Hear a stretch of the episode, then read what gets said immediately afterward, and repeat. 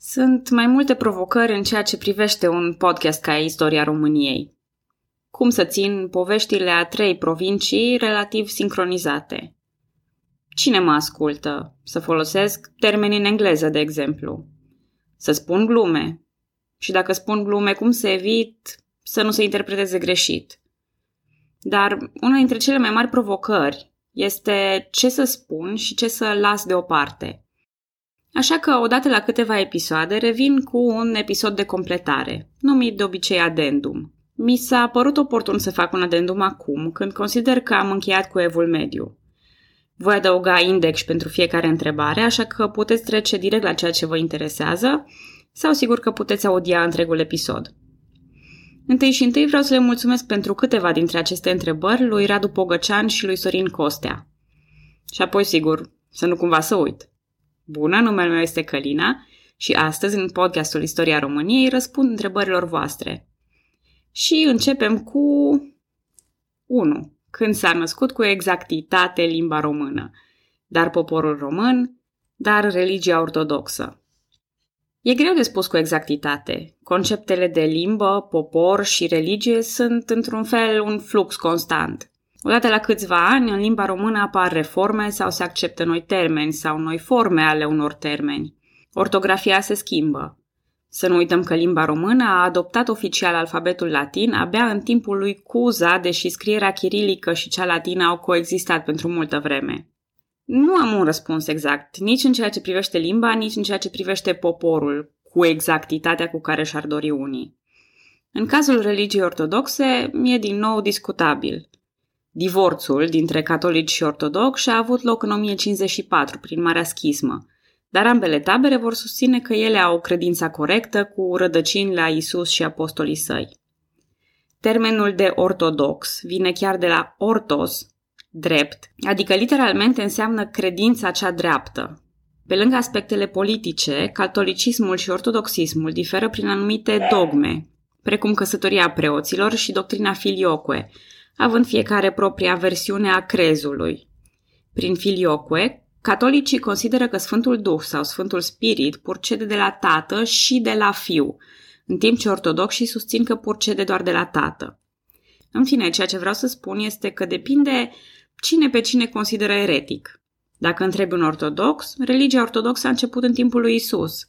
Dacă întrebi un catolic, va spune că a început în 1054, odată cu Marea Schismă. 2. De ce erau atât de importante relațiile de vasalitate? Ce puteai fi dacă te nășteai în evul mediu românesc? Am vorbit de multe ori despre structura medievală clasică a societății. Cele trei caste, ca să spunem așa, erau luptătorii, preoții și țăranii. Țăranii munceau pământul ca să-i hrănească pe toți, preoții se rugau pentru toți, iar cavalerii și nobilii îi apărau pe toți în lupte. Timp de sute de ani, nimic nu avea să perturbe această stare de fapt, iar accesul dintr-o astfel de castă în alta era foarte dificil sau de-a dreptul imposibil. Dar societățile ierarhizate sunt mai bine organizate și mai pregătite pentru a face față dificultăților, așa că existența a doar trei pături mari nu era de ajuns. O relație de vasalitate era asemănătoare unei alianțe. Un cavaler vasal jura credință unui cavaler suzeran – Toată clasa de luptători era așadar ierarhizată. Una dintre cele mai mari comune preconcepții este că vasalitatea era o relație ca între stăpân și slugă. Asta este fals. Deși vasalul era acela care jura supunere, un bun suzeran era interesat ca vasalii lui să fie mulțumiți pentru a evita surprizele. De când e lumea și pământul, oamenii au călcat jurăminte, iar nemulțumirea unui vasal era mereu un pericol. Exista posibilitatea ca în ecosistemul acesta complicat de relații, un cavaler să acumuleze prea multă putere și mulți vasali, devenind periculos pentru alții, poate chiar suzeranii lui anteriori sau rivalii. De aceea, cavalerii aveau mare grijă să se achite corect atât de relațiile de vasalitate cât și de cele de suzeranitate. În evul mediu românesc, un om putea aparține uneia dintre cele trei caste sau, mai rar, să lucreze în manufactură sau comerț. Treptat, negustorii vor căpăta tot mai multă influență și vor fi unul dintre factorii care vor clătina această structură socială rigidă. Am pomenit și alți factori în episoadele anterioare, printre care ascensiunea proprietarilor liberi, interesele boierimii mici și diversitatea mare de meserii din orașe. Apropo, în Transilvania, breslele de meșteșugar erau dominate clar de sași. Ei transmiteau cunoștințele de manufactură doar în cadrul breslei, așa cum companiile de astăzi au secrete pe care nu le eliberează public. Gândiți-vă la rețeta de condimente a KFC sau a concentratului de Coca-Cola. Foarte târziu, în breslele transilvane au fost acceptați maghiari și mai apoi și români. Femeile și robii aveau un statut social aparte, fiind în general restricționați la afacerile interne ale casei. O cantitate infimă de femei profesa în diverse calități. Asta deși femeile cunoșteau o mulțime de secrete de manufactură proprii, folosite însă doar în interesul gospodăriei. De exemplu, țesutul, torsul, gătitul și multe altele.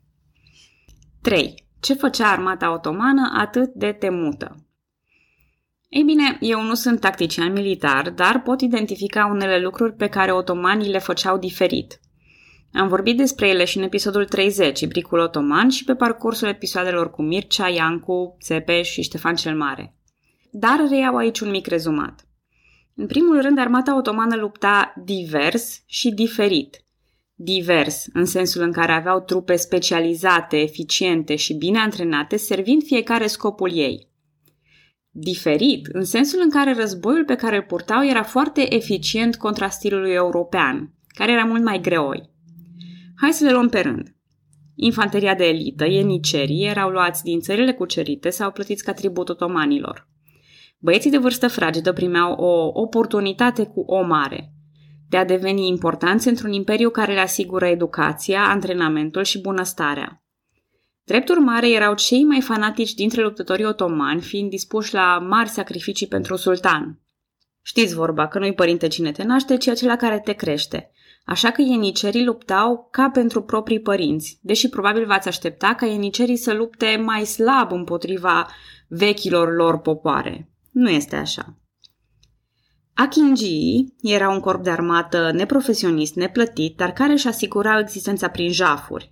Erau cavalerie ușoară, mobilă și foarte rapidă, perfectă pentru expediții de cunoaștere și hărțuire. Spahii, o unitate ce rivaliza cu ienicerii, era un tip de cavalerie medie spre grea, compusă din trupe de la palat, dar și din provincie. Un tip aparte de spahii erau cavalerii anatolieni, care erau mai aproape controlați de otomani. Majoritatea spahiilor foloseau arcul cu săgeți, putând fi folosiți astfel și ca trupe de șoc. Ei bine, acum că am trecut în revistă tipurile de ostași otomani, să vorbesc un pic despre tactică. Vestul dezvoltase în timp un anume tip de cavalerie, foarte grea, puțin mobilă.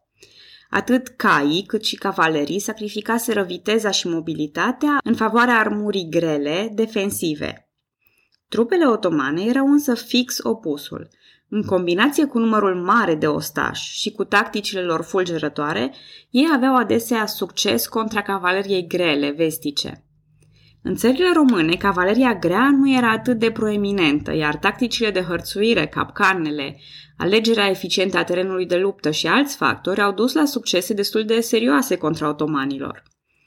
Bineînțeles, vă întrebați acum de ce vesticii nu au renunțat pur și simplu la armurile lor grele, la stilul greoi, văzând toate acestea. Și răspunsul e simplu. Antrenamentele și experiența unui cavaler se acumulau pe parcursul întregii vieți, iar odată ales un tip de armă sau un tip de armură, rar se întâmpla ca un oștean să o schimbe. Pentru același motiv pentru care unui utilizator de iPhone îi vine greu să folosească un telefon Android și invers. Doar timpul și dezvoltarea armelor de foc portabile de calitate au făcut ca armurile grele să fie abandonate și, implicit, chiar atunci, avantajul otomanilor a și scăzut. 4. Ce sunt mercenarii și ce îi face importanți? Mercenarii sunt soldați care participă la conflicte armate în care țările lor nu sunt implicate direct. Practic, ei sunt plătiți, cu bani, pământuri sau alte promisiuni. De obicei vorbim despre grupuri de mercenari aflate sub comanda unui lider. Ei acumulau multă experiență pe câmpul de luptă și erau bine echipați, de aceea erau și destul de costisitori. Aceasta aduce anomalii, precum soldați creștini în slujba otomanilor și invers, sau cavaleri creștini precum El Cid luptând ba de partea creștinilor, ba de partea maurilor. Tradiția mercenarilor există din cele mai vechi timpuri, Însă în evul mediu ei devin periculoși pentru că amenință acea structură socială fixă despre care am vorbit deja până la epuizare. Dacă există mercenari ce pot fi plătiți pentru a lupta, nobilimea se poate achita de datoriile de apărare fără a-și asuma vreun risc concret. Dacă există mercenari ce pot fi plătiți pentru a lupta, cine îi împiedică pe negustori să se implice în viața politică având spatele asigurat? Veți observa de asemenea tendința spre specializare în societate, în care e pur și simplu mai eficient ca unele grupuri să facă banii, iar altele să lupte. Fenomenul e cu atât mai puternic cu cât provinciile sunt mai fărămițate, spre exemplu la italieni, unde orașele stat recunosc condotieri, adică lideri militari angajați. În armatele țărilor române, angajarea mercenarilor a început încă din secolul al XIV-lea și erau numiți lefegii sau joldunari. Erau de diverse naționalități, printre care poloni, lituanieni, cazaci, maghiari, secui, nemți, turci, sârbi sau bulgari. Bineînțeles că apropierea geografică era importantă, deci așteptați-vă la mai mulți poloni și lituanieni în Moldova și la mai mulți bulgari și sârbi în Valahia. În secolele 15-16 crește numărul profesioniștilor francezi și italieni angajați alături de armatele române. Am vorbit despre Iancu de Hunedoara ca mare amator de lefegii, mai ales că își permitea să-i plătească din buzunarele proprii. Mihai Viteazul este un alt domnitor cunoscut pentru angrenarea mercenarilor în lupte, fiind un comandant foarte modern, dar pe care stați liniștiți că îl lăsăm pentru episoadele viitoare. Cert este că, odată apărute armele de foc mai sofisticate, întreaga Europa tranziționează spre trupe de specialitate și mercenari, aceștia fiind singurii care știau să opereze eficient noile echipamente. Aceasta înseamnă, în fine, că ascensiunea mercenarilor a fost un alt factor care a dus la sfârșitul evului mediu. 5. Tactică de război. Ce e o căruță fortificată? Care e diferența între cavalerie ușoară și grea? Cine producea armamentul și armurile? Am vorbit în episoadele 35 și 36 despre căruțele fortificate preluate de Iancu de Hunedoara de la Husiți – Traducerea e un pic confuză, nu am găsit un termen tehnic mai corect și, din păcate, unii au înțeles că e vorba de un fel de car de război, asemeni celor din antichitate. Nu e chiar așa. Carele de război din antichitate erau platforme decupate pe roți trase de cai în care încăpeau unul sau doi oameni, de obicei aceia bogați care își permiteau un astfel de echipament. Căruța de război medievală despre care vorbeam în ceea ce îl privește pe Iancu de Hunedoara e mai degrabă un fel de precursor al tancului. Se aseamănă cu vechiul car de război prin faptul că e trasă de cai, însă arată efectiv ca o fortificație pe roți, având pereți din lemn cu găuri pentru observație. Aceste căruțe ofereau o protecție suplimentară ocupanților, însă marele lor avantaj era când se adunau la oaltă. Practic, mai multe căruțe puteau forma o fortificație ad hoc, un perete lung format din căruțe de război. Evident, era mult mai ușor de amplasat o astfel de fortificație decât era ca armatele să iasă în câmp și să pună palisade, pereți sau mai știu eu ce. Legat de cavaleria ușoară sau grea, am acoperit subiectul la întrebarea anterioară, dar repet pentru cine caută direct și nu ascultă toate răspunsurile. Cavaleria grea e aceea care folosește armuri grele, de obicei atât pentru cavaler cât și pentru cal. Cavaleria ușoară e mai prost echipată din punct de vedere defensiv, dar are avantajul mobilității și vitezei fiind de altfel și mult mai bună pentru atacuri surpriză, hărțuiri, recunoașteri, jafuri și așa mai departe. Legat de producția de armament și de armuri, să știți că era un lucru dificil și costisitor.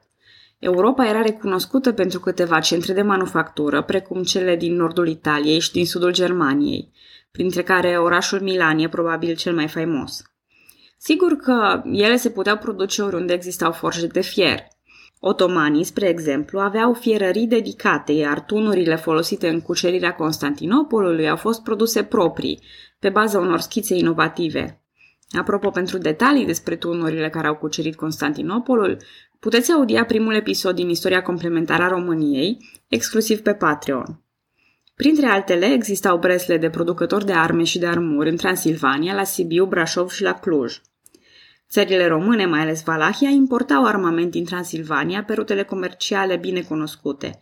Dar nu este niciun motiv să credem că armele erau exclusiv de import. Ca în orice domeniu, contează raportul preț-calitate, disponibilitatea materiilor prime și expertiza tehnică. Probabil că fiecare boier, mercenar sau domn lua decizii proprii cu privire la aprovizionarea proprie. Trupele din oastea mare, care nu-și puteau permite arme profesionale, foloseau arme improvizate sau unelte transformate. 6. Cât de reale sunt filmele cu domnitori din timpul comunismului? Asta e complicată. Depinde de la un film la altul. În general, filmele făcute înainte de anii 80 sunt mai soft în ceea ce privește propaganda. Dar nu ar trebui să ne uităm la niciun film istoric ca la un documentar sau pentru studiu. Pentru a detecta ce e real și ce e fals, cel mai bun e un material de suport avizat. Dar, în lipsa lui, uite câteva trucuri. Dacă burebista face un consiliu cu toate căpătenile dacilor și consiliul seamănă suspect de mult cu un congres PCR, s-ar putea să fie propagandă. Dacă românii sau dacii sunt mai frumoși, mai deștepți, mai cinstiți și mai grozavi decât e omenește posibil, s-ar putea să fie propagandă. Dacă e cu luptă de clasă, s-ar putea să fie propagandă, deși nu în totalitate. Dacă se vorbește de poporul român sau poporul dac, ca entități bine definite, independente și fixe, înainte de 1800, e propagandă. Ce e foarte fain, în schimb, la filmele istorice din timpul comunismului este că luptele nu se dau cu arte marțiale, figuri acrobatice și ajustări computerizate. Luptele militare sunt bine regizate și bine redate. Firul narrativ e de obicei corect, dar ca în orice film se mai adaugă elemente de politică și intrigi care să facă lucrurile mai interesante.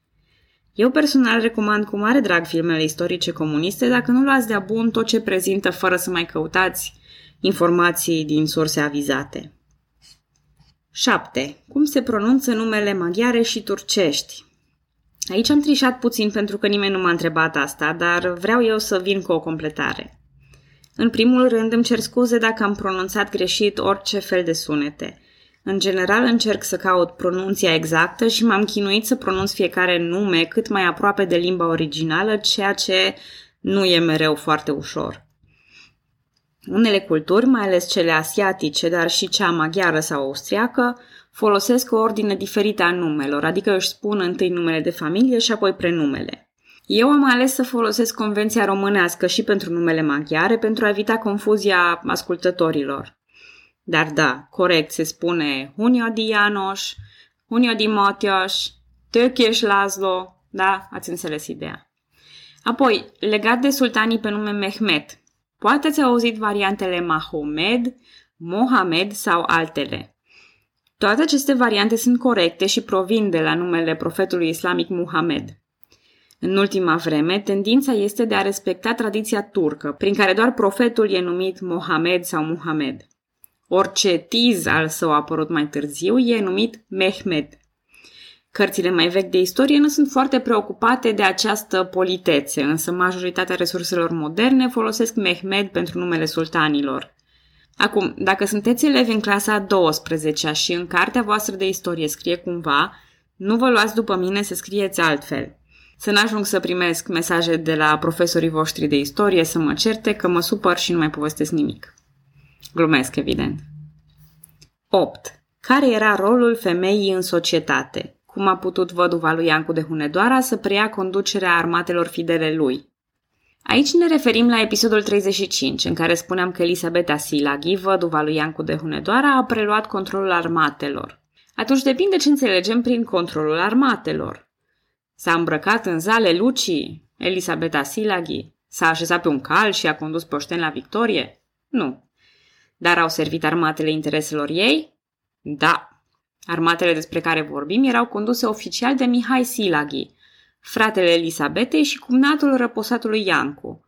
Mihai Silaghi era cât se poate de viu și de influent în continuare, iar interesele lui și ale Elisabetei erau asemănătoare cu interesele lui Iancu.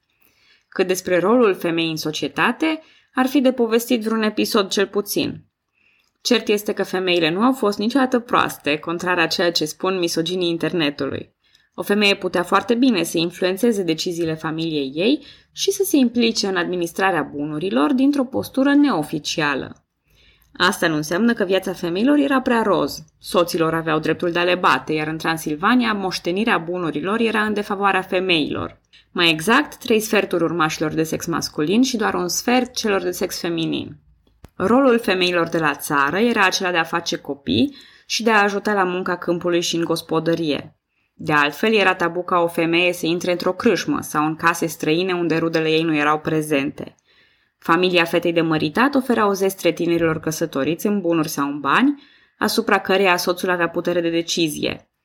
Totuși, îi era interzis să o înstrăineze, deci putea doar să o administreze judicios. Zestrea asigura și o oarecare selecție a pretendenților. Conceptul de căsătorie din dragoste nu era unul foarte întâlnit, deși uneori astrele se mai aliniau pentru acești tineri. În nobilime, fenomenul era și mai rar, căsătoriile fiind de obicei aranjate. Fetele erau date în căsătorie între vârsta de 12 și 16 ani și aveau în medie 5-6 copii, dintre care mulți mureau, mortalitatea infantilă fiind o problemă a societății până la apariția igienei și medicinei moderne. 9. Despre administrație. Cine construia drumurile? Exista ceva asemănător cu spitalele? Cum învățau copiii? De ce nu s-au făcut școli mai devreme? O să le iau și pe astea pe rând. Uh, istoria drumurilor este fascinantă și mult mai importantă decât s-ar putea crede. Nu degeaba e proverbul, toate drumurile duc la Roma. Dar voi încerca să răspund pe scurt. Un drum are o utilitate foarte clară pentru transportul unor lucruri sau a unor oameni dintr-un punct A într-un punct B. Asta înseamnă că ne uităm după următorii factori.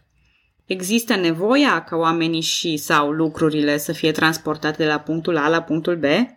Se pot transporta și fără drum? Cum trebuie să fie drumul pentru un transport rezonabil de eficient? Este cineva dispus să aloce resurse și timp pentru a transforma acel teren într-un drum? De exemplu, drumurile pavate au apărut la egipteni pentru că era nevoie să-și transporte materialele pentru piramide.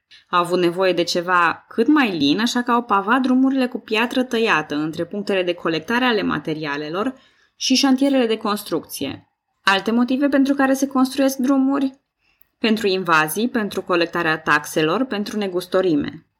Un alt factor e paza drumului respectiv, că de multe ori nu ajunge drumul în sine dacă e infestat cu haiduci răufăcători sau alte piedici umane. De asemenea, drumul trebuie întreținut și reparat când se strică. În țările române erau intens refolosite drumurile romane vechi, dar, după cum spuneam în episoadele anterioare, domnitorii au ordonat construcția unor drumuri negustorești sau strategice, care erau pavate din banii vistieriei statului. În cazul drumurilor de exploatare făcute pentru șantiere, mine sau alte întreprinderi, dacă se foloseau pe termen scurt și se întindeau pe distanțe scurte, atunci de obicei nu erau pavate. Așa cum nici ulițele satelor nu erau pavate. Orașele medievale, în schimb, da, erau pavate, însă nu am găsit detalii legate de cine le administra.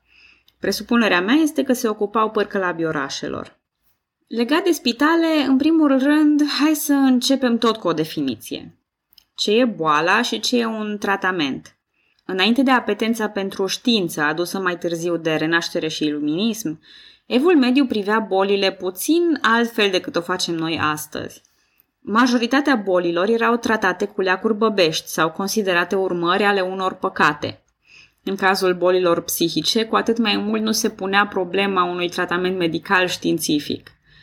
Acum, în cele ce urmează, dacă sunteți mai sensibili, o să vă avertizez că urmează descrierea unor proceduri medicale medievale. Dacă nu vă place cu horror, puteți avansa audiția cu câteva secunde. Rănile evidente erau operate de chirurgi în casele pacienților în dureri insuportabile. Nu erau cunoscute anestezicele, iar de cele mai multe ori infecțiile erau prevenite prin arderea rănii. Hemoroizii erau închiși, ați ghicit, tot prin arderea cu fierul încins.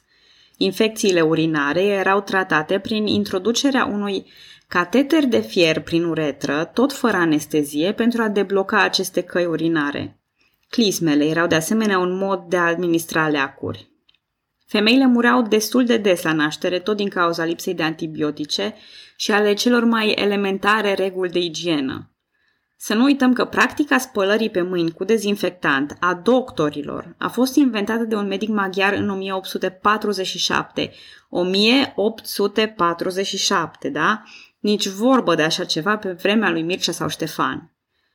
Pe câmpul de luptă, tot așa, scos săgețile din răni, ars rana și multe rugăciuni să nu se infecteze.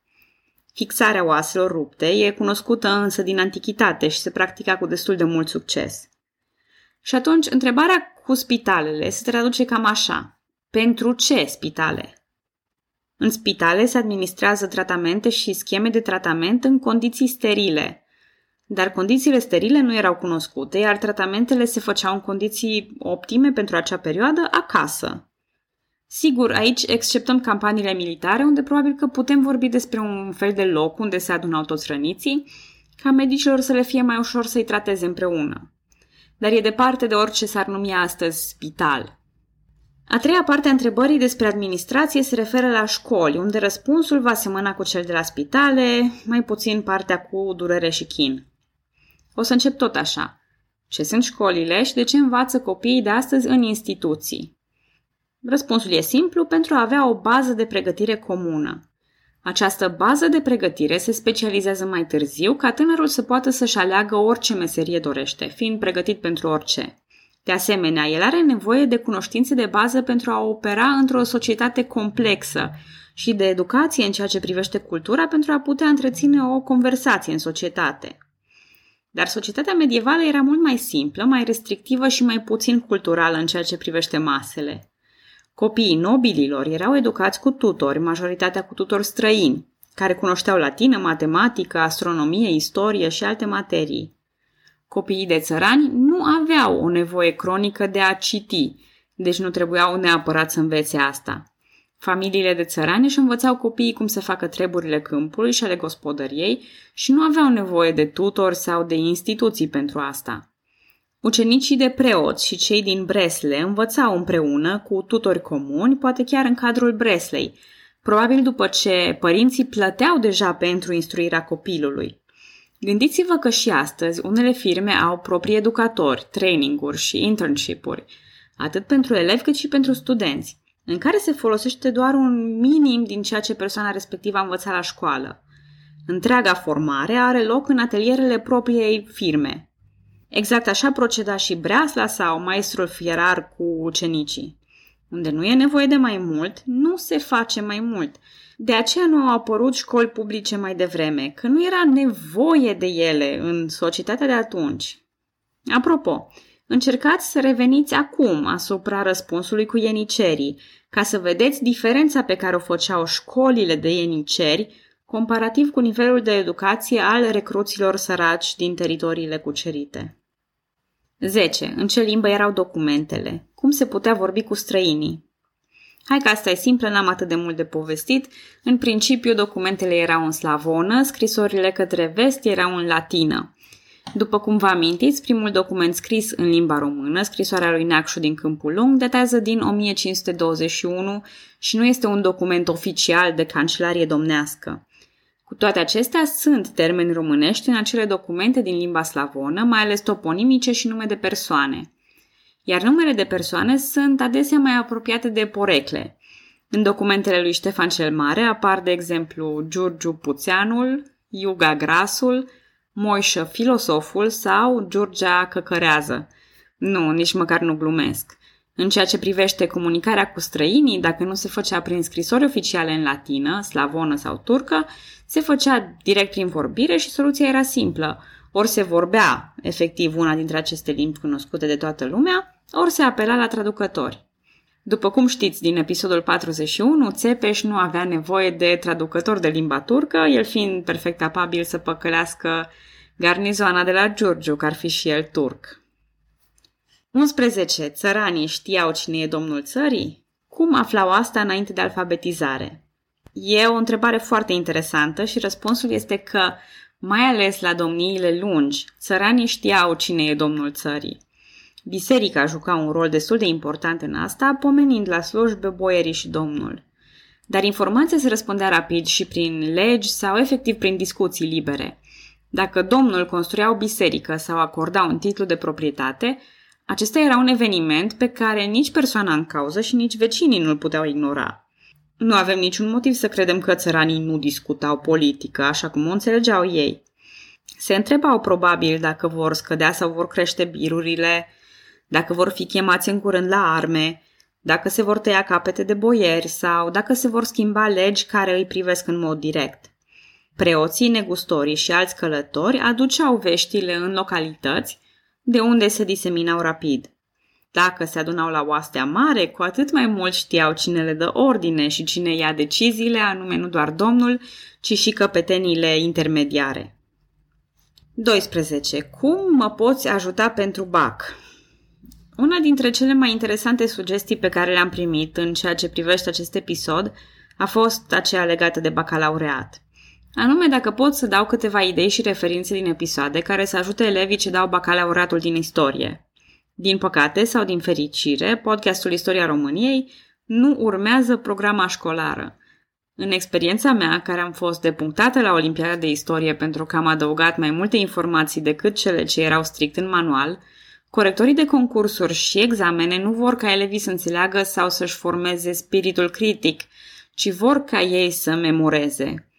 Spre exemplu, vor fi mult mai satisfăcuți dacă știți în ce an a avut loc bătălia de la podul înalt, decât că ați înțeles geniul militar, manipulările și capcanele puse de Ștefan cel Mare otomanilor. Sau, de exemplu, spuneam în episodul anterior că pentru mine s-a încheiat evul mediu. Programa spune că nu s-a încheiat, deci e doar opinia mea proprie într-un subiect care oricum e controversat. Programa spune că Iancu de Hunedoara e clar de origine română. Eu am spus că e discutabil sau că nu e neapărat relevant. În fine, sunt multe diferențe. Acestea fiind spuse, o să încerc totuși să vă dau câteva idei. Pentru partea din programă intitulată pompos Romanitatea românilor, puteți audia episodul 13. Evitați prea multe detalii din episoadele 14 până la 17, care sunt excelente pentru a întregi ideea de latinizare, dar de obicei nu sunt predate la clasă. Episoadele 20, 21 și 22 au pe alocuri informații care apar și în manuale, dar perioada respectivă nu le place prea mult nici autorilor de manuale și nici autorilor de subiecte.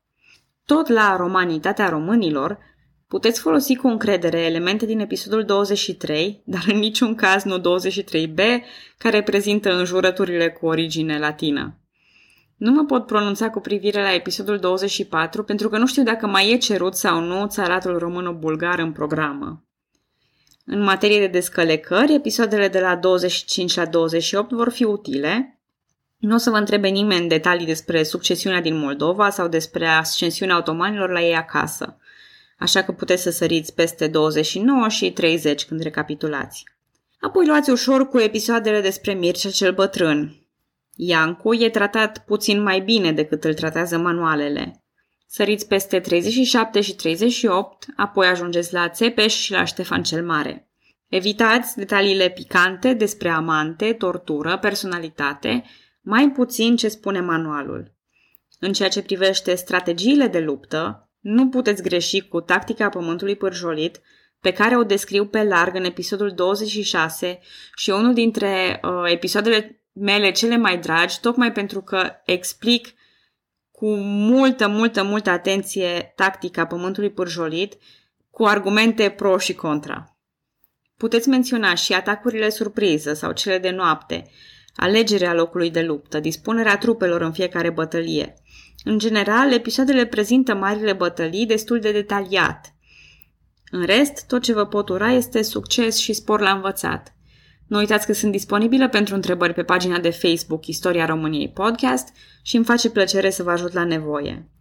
Cât despre voi restul, vă mulțumesc că audiați de fiecare dată Istoria României. Pe data viitoare!